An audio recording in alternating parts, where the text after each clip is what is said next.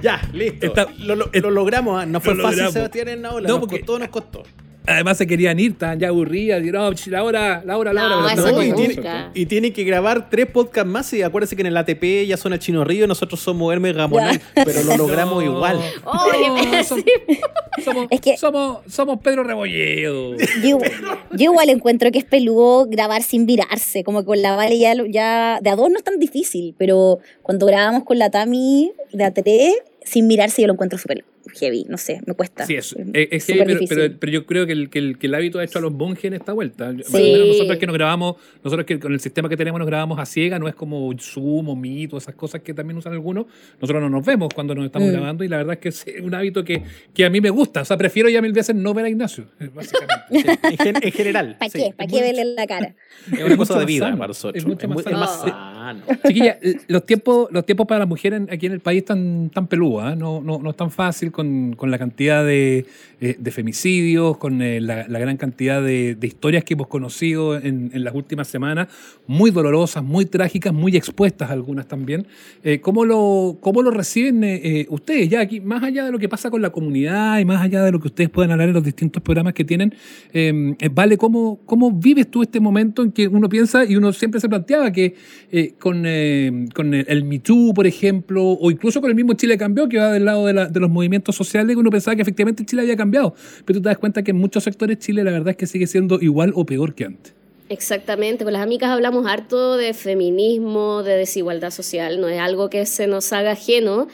Eh, y de hecho, hace poco con el caso Ámbar quedamos bastante mal emocionalmente, teníamos un compromiso comercial que tuvimos que posponer por eso mismo, porque creo que las amigas saben que la gente que nos escucha sabe que nosotras vivimos al igual que ella, que somos mujeres, que que nos afectan todas estas cosas. Es súper doloroso. Tratamos de hacer una comunidad no solo de mujeres en general, pero sí a nivel femenino de apoyarnos mucho y de escucharnos. Somos muy de recibir comentarios, escuchar historias de repente más fuertes que otras.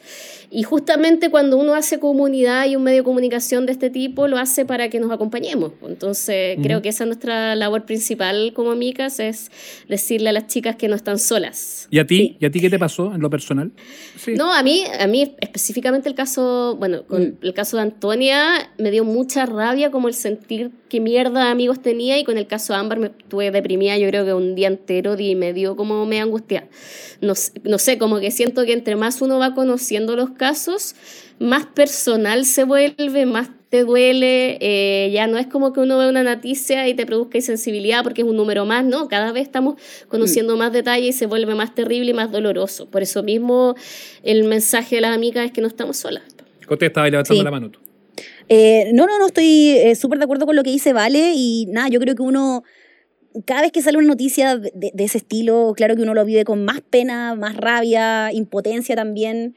Y creo que para nosotras se nos hace eh, súper sanador también tener nuestro propio espacio y comentar esto, como comentar qué es lo que nos pasa con cada caso, como les decíamos en, hace un rato, que finalmente no solo nos queremos reír de lo que pasa en la farándula o, que sea todo entretención, sino que también cuestionarnos las cosas que pasan, por qué están pasando, eh, y también eh, tener esos momentos donde nos podemos acompañar y como dice la Vale, que no estamos solas, pues y finalmente eso es lo que, lo que estamos esperando, compañía, pero también que, que mm. dejen de pasar las cosas que están pasando, que, que ya no puede seguir, que siga así.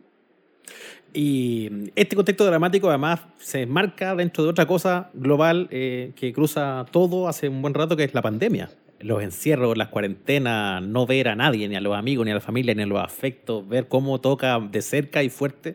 Y también se los quiero preguntar cómo pasa en lo personal, para los creadores de contenido, los que se comunican todo el día y que tienen la posibilidad de conectar con una comunidad, igual debe ser heavy. Yo no sé si a ustedes les pasa en lo personal como que uno se vuelca mucho más a lo, a lo que ama hacer, a lo que le gusta hacer, porque te estáis refugiando un poco en, en, estas cosas cuando, cuando se te van, no tenéis cómo acceder a las otras cosas que te hacen sentir, nada, pues vivo, ¿cachai?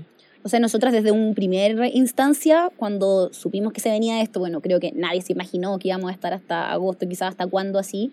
Eh, en marzo, cuando grabamos el último capítulo, fue como ya, ¿qué es lo que hacemos para que podamos seguir grabando a distancia? No solo por nosotras, que también, claro que nos hace bien sentarnos y conversar y cagarnos de la risa durante las dos horas que dura el programa, sino que también sabemos que a quienes nos escuchan les sirve mucho como para sacarse de los contextos como eh, de pena o, de pucha, pasé un mal rato en la pega o de eh, estoy teniendo un problema familiar o, a lo mejor tengo el corazón roto, como que finalmente sabemos de que eh, nuestro programa en ese sentido como que los ayuda a abstraerse un poco de esos malos momentos y para nosotras era súper importante mantener la frecuencia y la regularidad durante esta pandemia. Afortunadamente lo pudimos hacer y creo que para uno también es súper importante porque mantiene esa pequeña regularidad de sentir de que eh, hay algo que se mantiene aún mm. normal como en este estilo de vida que hemos tenido que cambiar de manera forzada.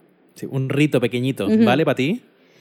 La verdad es que en lo personal siento que yo venía muy preparada para esto. Yo odio el contacto social con toda mi alma, odio y odio salir de la casa, entonces en cierto modo no me ha sido tan difícil quizá no tener que salir y creo de hecho, que nosotras Vale, nunca nos saludamos de beso. Jamás. Creo que fuimos pioneras en ese sentido. Sí, somos pioneras en la salud pública. Pero más allá de eso, siento que es un gran momento para los que generamos contenido. De hecho, eh, con Cote de repente hablamos que estamos medias colapsadas de tanto compromiso en el que nos hemos metido, porque justamente es el momento para en que la gente necesita que les demos contenido, no solo de información, también de entretención para que se rían un rato porque lo que está pasando es terrible, la gente se está muriendo y están solos, necesitan compañía. Por eso a mí siempre me ha extrañado lo mal que le está yendo a los medios justamente en este minuto, que es cuando más se los necesita. Y si no son los medios grandes los que van a cumplir esa pega, seremos los medios pequeños. Pero hay que hacerlo. Alguien tiene que hacerlo. ¿Y por qué se perdieron los medios grandes? ¿Tienen susto? ¿Están cuidando los tres avisitos que les van quedando? Pelotudo, sí, por pelotudo. Yo, yo, no sé, yo creo que mm, en algún minuto como que dejaron de leer lo que la gente quiere, como que me pasa, me pasa eso, siento que lo, lo, vemos nosotras semana a semana con Vale. Nosotras siempre hemos sido grandes consumidoras del contenido de farándula y durante años, cuando existían los programas de farándula, se los menospreciaba. Eh, se decía, oye, pero es que este contenido es basura, o lo mismo con los libros de, de, famosos, por ejemplo, que también es lo que quisimos hacer en nuestro programa en el Club de Lectura, em, como sacarle ese estigma que tiene ese tipo de contenido, como que finalmente... Eh, el no tener medios de farándula fue lo que hizo que ahora todos estemos pendientes a lo, que, a lo de Nano Calderón, pero tenemos que esperar que lo comenten en el matinal, pero ¿por qué no podemos tener un SQP que te lo comenten, ¿cachai? Finalmente lo que... Y en el matinal te lo comenta Jacqueline Van Rieselberg y, Carlos Monte. Claro, y yo, y yo, quiero que me lo, me lo comente el pececillo con Keraltó, ¿cachai? Entonces... Eh, bueno, me pasa ahí está el huevo fue en salida, el último bastión. me claro, pero me pasa de, que, de, que, esas eh, como eh, satirizaron, como que odiaron tanto ese tipo de contenido, como que dejaron de leer lo que la gente igual disfrutaba. Me pasa como con ese ejemplo concreto. Sí, nosotras somos las viudas de Felipe Abello en Intruso, somos las viudas de Felipe Abello en. Somos las viudas de Felipe Abello. ¿A quién eh, engaño? O sea, eh, no sé, eh, Víctor Gutiérrez, vuelve Víctor Gutiérrez, ¿Dónde por está Víctor Gutiérrez? Ah, Víctor Gutiérrez, Víctor Gutiérrez, director ejecutivo de la red, no es poco.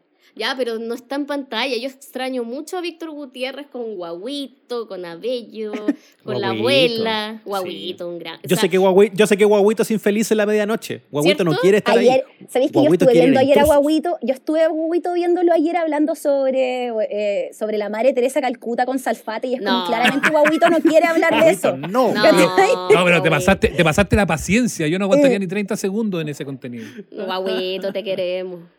¿Ah? Free Guaguito, como Free Melania, sí, por favor. Free Guaguito. Free Guaguito. Ah, chiquilla. Oye, así es la llapa, po. Al hueso, eh, cortita, con cosas para reírse y... Em, eh, no, no, no, no tengo nada más que decir por ahora. No. Eh, pero por ahora nada más, porque me encantaría que luego pudiéramos hacer otro, otro crossover. Me gustó, chiquilla. Ojalá que también lo hayan pasado bien. Sí, la próxima... La próxima invitamos a la negra, invitamos a Tamara y hacemos el full sí. Uy, sí, entretenido. Tamara es, un, es un gran hallazgo, chiquillos. Tamara, bueno, es una amiga de toda la vida nuestra, pero Tamara es la archivadora de televisión, es bibliotecóloga, es la persona que más sabe de farándula en el universo. farándula de la realeza, gringa, chilena, pregúntale lo que quieras. Es la mejor. Vamos a hacerlo. Chiquillas, gracias por venir a vernos aquí a La Yapita. Gracias a ustedes. Gracias a ustedes. Chao, que les vaya bien. Chao.